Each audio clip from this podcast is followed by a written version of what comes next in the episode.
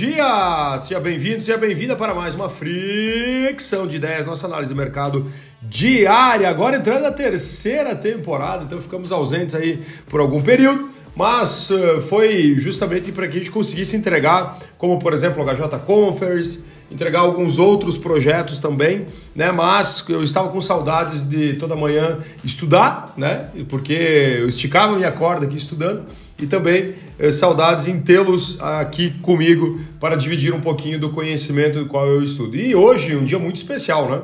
Estamos iniciando praticamente um novo mês, hoje é 31 ainda de outubro, mas amanhã começaremos uh, uh, novembro e também tivemos ontem né, o pleito uh, eleitoral, que elegeu aí 12 governadores que faltavam ainda, aqueles que não foram eleitos no primeiro turno, e também nosso presidente da República.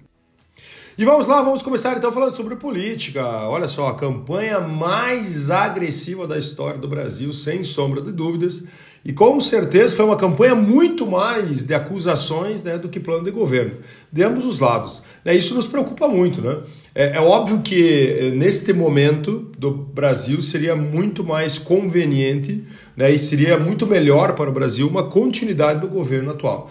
Tanto que é a primeira vez, né, desde 1990, que um presidente não é reeleito. Né? Mas, é, como eu venho falando para algumas pessoas mais próximas, né, eu acredito muito, né? Eu acredito muito que se nós tivéssemos o Bolsonaro sendo reeleito, né, questão econômica, questão política em alguns aspectos, né, seria muito mais, é, digamos, entre aspas, né, entre aspas, importante isso, mais tranquilo para o Brasil. Nesse momento, nós temos uh, algumas uh, incógnitas que talvez eu vou tentar aqui explicar para você, algumas coisas né, que são coisas que eu estou acompanhando, que eu acredito, mas também vai ser muito importante nós acompanharmos os próximos capítulos, né? Como as pessoas vão nos ver. Seja quando eu falo pessoas, seja outros países, seja outros governantes, seja o investidor né, que traz dinheiro para cá, seja o próprio investidor interno que hoje distribui de alguma forma né, o, o seu dinheiro e assim por diante. É muito importante nós entendermos também que na minha opinião quem ganhou, né, quem ganhou a eleição foi o Lula e não o PT, né, porque se nós tivéssemos qualquer outro candidato né, do Partido dos Trabalhadores, possivelmente não teria êxito. Então nós observamos que é a dependência de uma pessoa, né, então essa pessoa que ela veio para, entre aspas ali, né, combater né, o atual presidente Eugênio Bolsonaro. E cara, eu reitero né, muitas vezes que Eugênio Bolsonaro perdeu pela própria boca, né? Porque muitas falas desconexas que ele teve, não agora, não agora no pleito eleitoral, mas antes fizeram com que ele chegasse agora muito desidratado em alguns aspectos, né? Seja econômico, seja político. Né? Então tinha muitos ingredientes para combater qualquer tipo de afirmação por parte dele. Mas vamos lá, né? É muito importante também nós entendermos, olha só, que o Lula não teve 50% dos votos. Né? Se nós pegarmos os votos válidos, né, tirando, para ter uma ideia, 6 milhões, praticamente 6 milhões de votos foram brancos e nulos. Mesmo sendo um valor inferior às últimas eleições, nós tivemos aí 4,59% de uh, votos brancos e nulos. Nós tivemos também em torno de. foram 20,6% de abstenção de votos, mas o legal é nós olharmos também que nós tivemos, né, primeira vez na história que tivemos menos abstenção no segundo turno que no primeiro. Primeiro nós tivemos 20,95, agora 20,6. Isso realmente é inédito. Mas olha só, nós tivemos quase 21% das pessoas que não foram votar e nós tivemos quase 5% das pessoas que votaram branco ou nulo. E a diferença entre um e o outro foi de apenas 2 milhões, né? 2 milhões e 100 mil votos. É muito pouco, é muito pouco, né?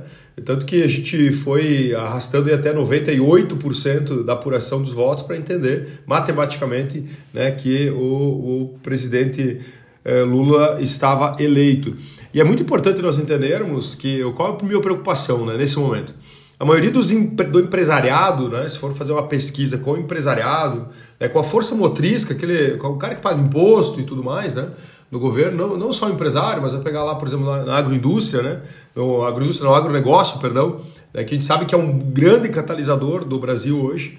Né, esse pessoal, era, a grande maioria era uh, pró-Bolsonaro.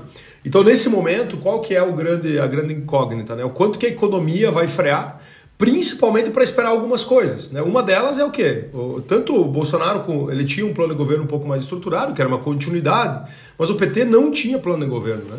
Então, eh, por não ter um plano de governo, né, não tem os ministros, né? Quem que é o ministro, quem que são os ministros, principalmente o ministro da Economia? Isso a gente também não tem. Então, tudo isso será fundamental para, inclusive, dizer para né, a população qual vai ser o ritmo do governo.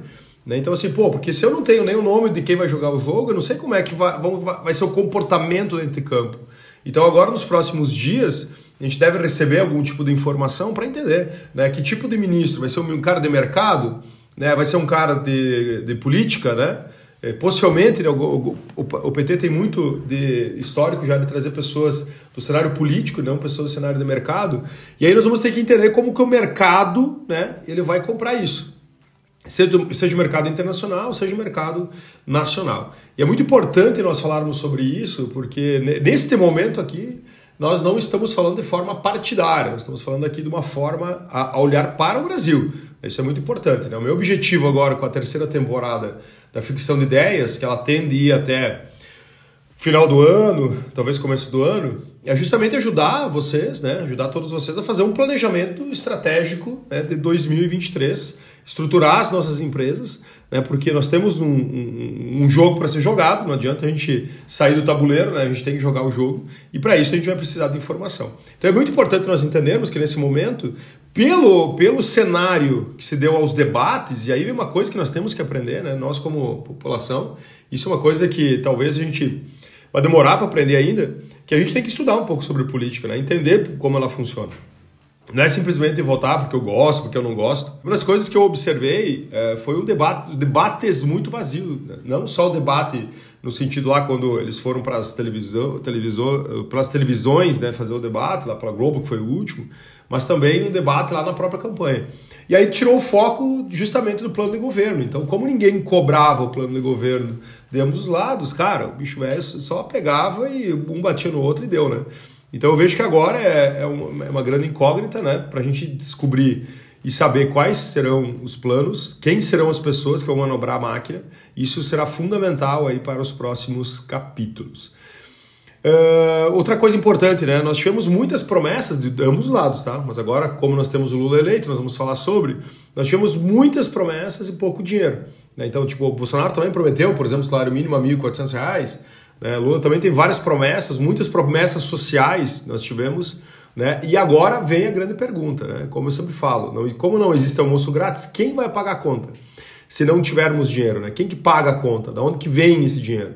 E isso, por exemplo, hoje é uma coisa que está totalmente é, obscura, porque a gente não tem da onde vai vir o dinheiro.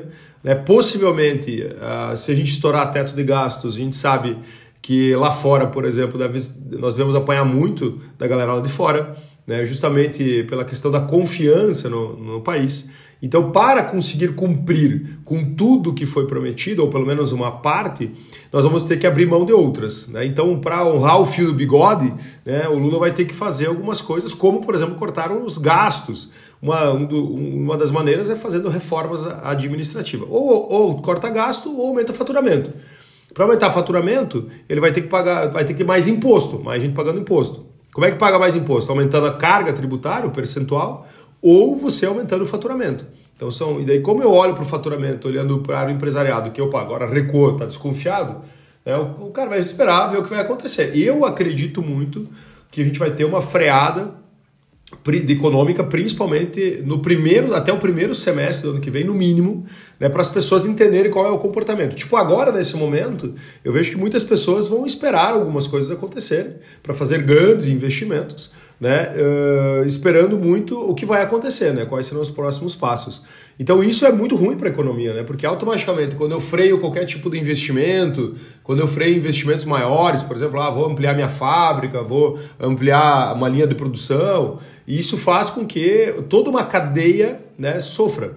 Ou seja, lá o cara da obra não vai fazer, né, o cara lá da, da, da máquina não vai fazer, e não fazendo, não cobra imposto. Isso também tende, por exemplo, a frear a economia. E freando a economia impacta diretamente também a toda essa promessa.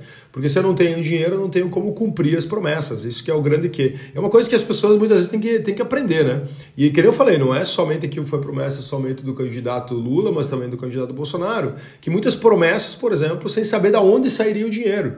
Né? Então, assim, não existe almoço grátis. A gente precisa entender que um país ele funciona mais ou menos como se fosse uma empresa, como se fosse uma família. Se você não tem dinheiro suficiente hoje para comprar alguma coisa que você quer comprar, você vai ter que se endividar. E aí vem a questão da dívida do Brasil, né? Que ele pode sim, pode se endividar mais, mas quanto mais endividado ele está, né, mais ele também tem que honrar o compromisso lá na ponta, né? Talvez não dar o calote ali, por exemplo, como a Argentina deu, né? A Argentina está aqui do ladinho, cara, é praticamente a nossa mesma terra, né? E olha só o que acontece ali, por exemplo, com a Argentina, o que aconteceu com a Argentina, por algumas decisões erradas do próprio governo. Né? Então isso é uma, são coisas muito importantes de nós acompanharmos, né? Não é só trocar A por B, não é só a gente eleger uma pessoa, mas sim saber o que ela vai fazer, que eu acho que é o mais importante, né?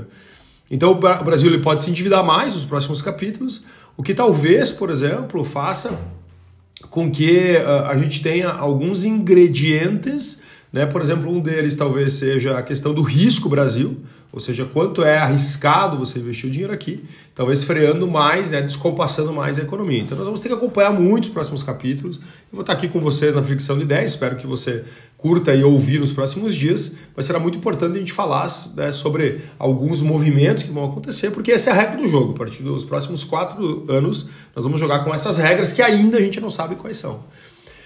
Ibovespa, né? Ibovespa hoje, na minha opinião, né, a nossa bolsa aqui no Brasil deve derreter, deve, deve cair, aí, não sei qual percentual, mas acredito que vai ser um percentual significativo, né, principalmente com as grandes estatais perdendo valor. Até na semana passada já, elas estatais já perderam valor, né, Petrobras, Vale e assim por diante, e devemos ter novamente aí algumas quedas hoje, principalmente que eu falei para você, né, dessa incerteza faz com que a galera, opa, vamos fazer o seguinte, vamos vender e talvez depois a gente compre, né? Até porque vem a, a questão também do mercado, que é a especulação, né? O mercado também pode bater, bater, bater, desidratar para também comprar mais barato. Se cair, né, pode ser que também venha o cara aqui lá de fora, né, o estrangeiro, e compre porque está barato. Né? Então, porque o cara lá de fora, muitos deles, é, é, nós vamos ter que aprender também como eles vão nos ver. Então, vou falar um pouquinho Uh, daqui a pouquinho falar um pouco sobre isso, mas vamos ter que aprender como eles vão nos ver. Né? Precisamos entender a partir de agora também se o mercado vai ou não confiar, mercado interno, mercado externo, né? qual vai ser o grau de confiança, e ali vai ser muito importante essa análise, porque isso vai mostrar também como que vai ser o ritmo dos próximos capítulos aqui no Brasil. Mas eu acho que essa incerteza deste momento, por não ter é claro, não estar claro quais são as regras do jogo, isso pode nos penalizar um pouco no curto prazo. Né, o dólar hoje, né, sexta-feira, ele fechou em R$ 5,30. Hoje também ele deve ter um movimento de desvalorização do real, né, automaticamente fazendo com que o, o, o dólar fique mais caro. Né, então eu acredito que não é uma valorização do dólar, isso é importante, né, é uma desvalorização do real, justamente por todos os ingredientes que nós falamos anteriormente. Olha só, o que é importante nós olharmos lá fora, tá? O agronegócio aqui dentro, né, por, por, até pela pesquisa né, e pelas regiões onde recebeu a votação, nós pegarmos ali Mato Grosso do Sul, Paraná, Rio Grande do Sul, Santa Catarina, né, é o agronegócio, onde ele é muito pujante, né, ele uh, acabou sendo uh, predominando em algumas regiões, né, inclusive regiões aí com 70% para o Bolsonaro. Então o agronegócio, nesse momento, ele está um pouco triste, né, está triste né, pela, pela, pelo movimento que aconteceu, mas a gente tem que olhar muito para a aceitação lá fora, até porque nós exportamos muito do agronegócio. Então é, é, importante nós acompanharmos, por quê? Porque até agora a gente vê com uma guerra gigante narrativa e agora a gente precisa entender a relação, né, a reação, na verdade, do nosso cliente lá fora, o cara que compra o nosso produto.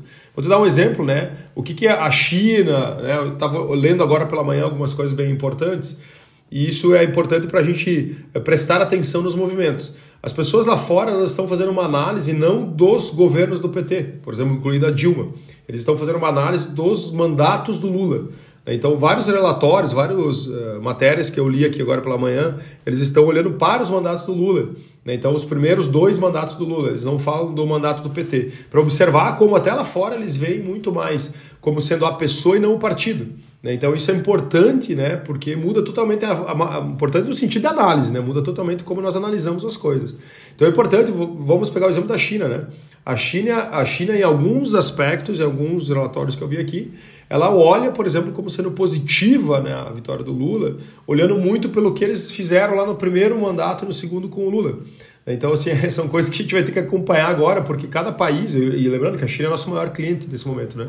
Então é importante nós acompanharmos esse movimento para entender eh, país a país, parceiro a parceiro, para entender realmente qual será o real impacto né, perante, por exemplo, o agronegócio ou tudo que tange aí a questão né, é, de importação e exportação aqui do Brasil. Bitcoins, só para a gente passar aqui um pouquinho mais alguns tópicos, depois eu encerro aqui com, com falando sobre, sobre risco. Bitcoin uh, hoje, uh, às 5h49 da manhã, estava sendo cotado a 20.476 dólares, uma queda de 0,75. O petróleo, por sua vez, também agora, próximo às 6 horas da manhã, estava sendo cotado, tipo Brent, tá? Barril, estava sendo cotado a 93 dólares e 5 cents, uma queda de 0,77%. E a, e a Rússia, né? A Rússia bem maluca. A Rússia, várias, várias informações que eu estava lendo agora sobre a Rússia. A Rússia está realmente malucona. Né, está falando, ela suspendeu a exportação de cereais, né? Lembra que ela tinha liberado o porto lá atrás aí, né? quando eu fazia análise do mercado. Então ela, ela encerrou novamente, ela falou, não, suspende o acordo porque né, ela acusa a Ucrânia de ter feito um ataque terrorista né, uh, e isso faz com que ela perca, ela perdeu totalmente essa questão do acordo que ela tinha né, da exportação dos cereais. E falando dos Estados Unidos e Rússia também, Rússia repreende os Estados Unidos por comentários sobre esse acordo dos grãos. Reino Unido também negou sábado as alegações russas que é uma pessoa da Marinha Britânica que tivesse, tinha explodido o gasoduto, um dos gasodutos ali que liga os países. Né? E a Rússia realmente está acusando o mundo inteiro, apontando, inclusive falou que para os Estados Unidos também, que os Estados Unidos está erguendo o sarrafo das armas nucleares, que é para eles terem cuidado. Então, assim, talvez nos próximos dias eu traga mais informação mais estruturada aí também sobre a Rússia, até porque hoje o nosso foco principal aí foi a eleição aqui no Brasil. Uh, falando um pouquinho sobre o futuro, então um tópico aqui sobre Twitter, depois a gente encerra né, falando um pouquinho sobre as eleições do momento no Brasil. Então Elon Musk entra com os dois pés né, no peito do Twitter, né, demitiu vários executivos. Agora, no dia 1 de novembro, alguns funcionários deveriam receber concessões sobre as ações, é como se fosse uma parte de compensação. Então o cara fica tanto tempo, eu vou te dar uma parte em ações da, da empresa. E o Elon Musk não quer isso, então demitiu muita gente, né? Nos últimos dias, muita gente, inclusive por justa causa, os grandes executivos, os três principais executivos do Twitter foram demitidos por justa causa. Só para ter uma ideia, esses três malucos aí somados daria um bônus de 122 milhões de dólares, só para você entender, né? E o Elon Musk demitiu eles antes que isso acontecesse. E capital de risco vai frear, né? Só para a gente finalizar aqui a nossa análise do mercado de hoje, até peço desculpas aí, passamos um pouquinho do nosso tempo, mas é, eu acho que foi por um bom, um bom motivo. Inclusive, eh, eu devo fazer mais conteúdo agora voltado para a política, nesse sentido a gente entender a regra do jogo. Então me acompanha aqui todos os dias, né? todos os dias aí logo cedinho, análise do mercado nos, nos melhores streamings, né? Eh, Spotify, Google Play assim por diante. Nos próximos dias os olhos precisam ficar abertos, né? principalmente porque o capital de risco deve frear. Startups vão sofrer muito com isso, na minha opinião, né? principalmente nos próximos meses, para entender a regra do jogo. Né? E lembrando, né? quanto maior o risco do mercado, menor o risco que as pessoas vão correr. Então é muito importante entender que não ter a regra clara é um grande risco e muitas pessoas não querem correr esse risco. Tá bom, meus queridos, minhas queridas? Obrigado, obrigado mesmo. Desculpa aí o tempo, estouramos um pouquinho da nossa média, mas foi por um bom motivo. E te encontro aqui amanhã para mais uma fricção de ideias, nossa terceira temporada, entregando ingredientes importantíssimos para você fazer o planejamento do final do ano e início do ano que vem. Um grande abraço, valeu!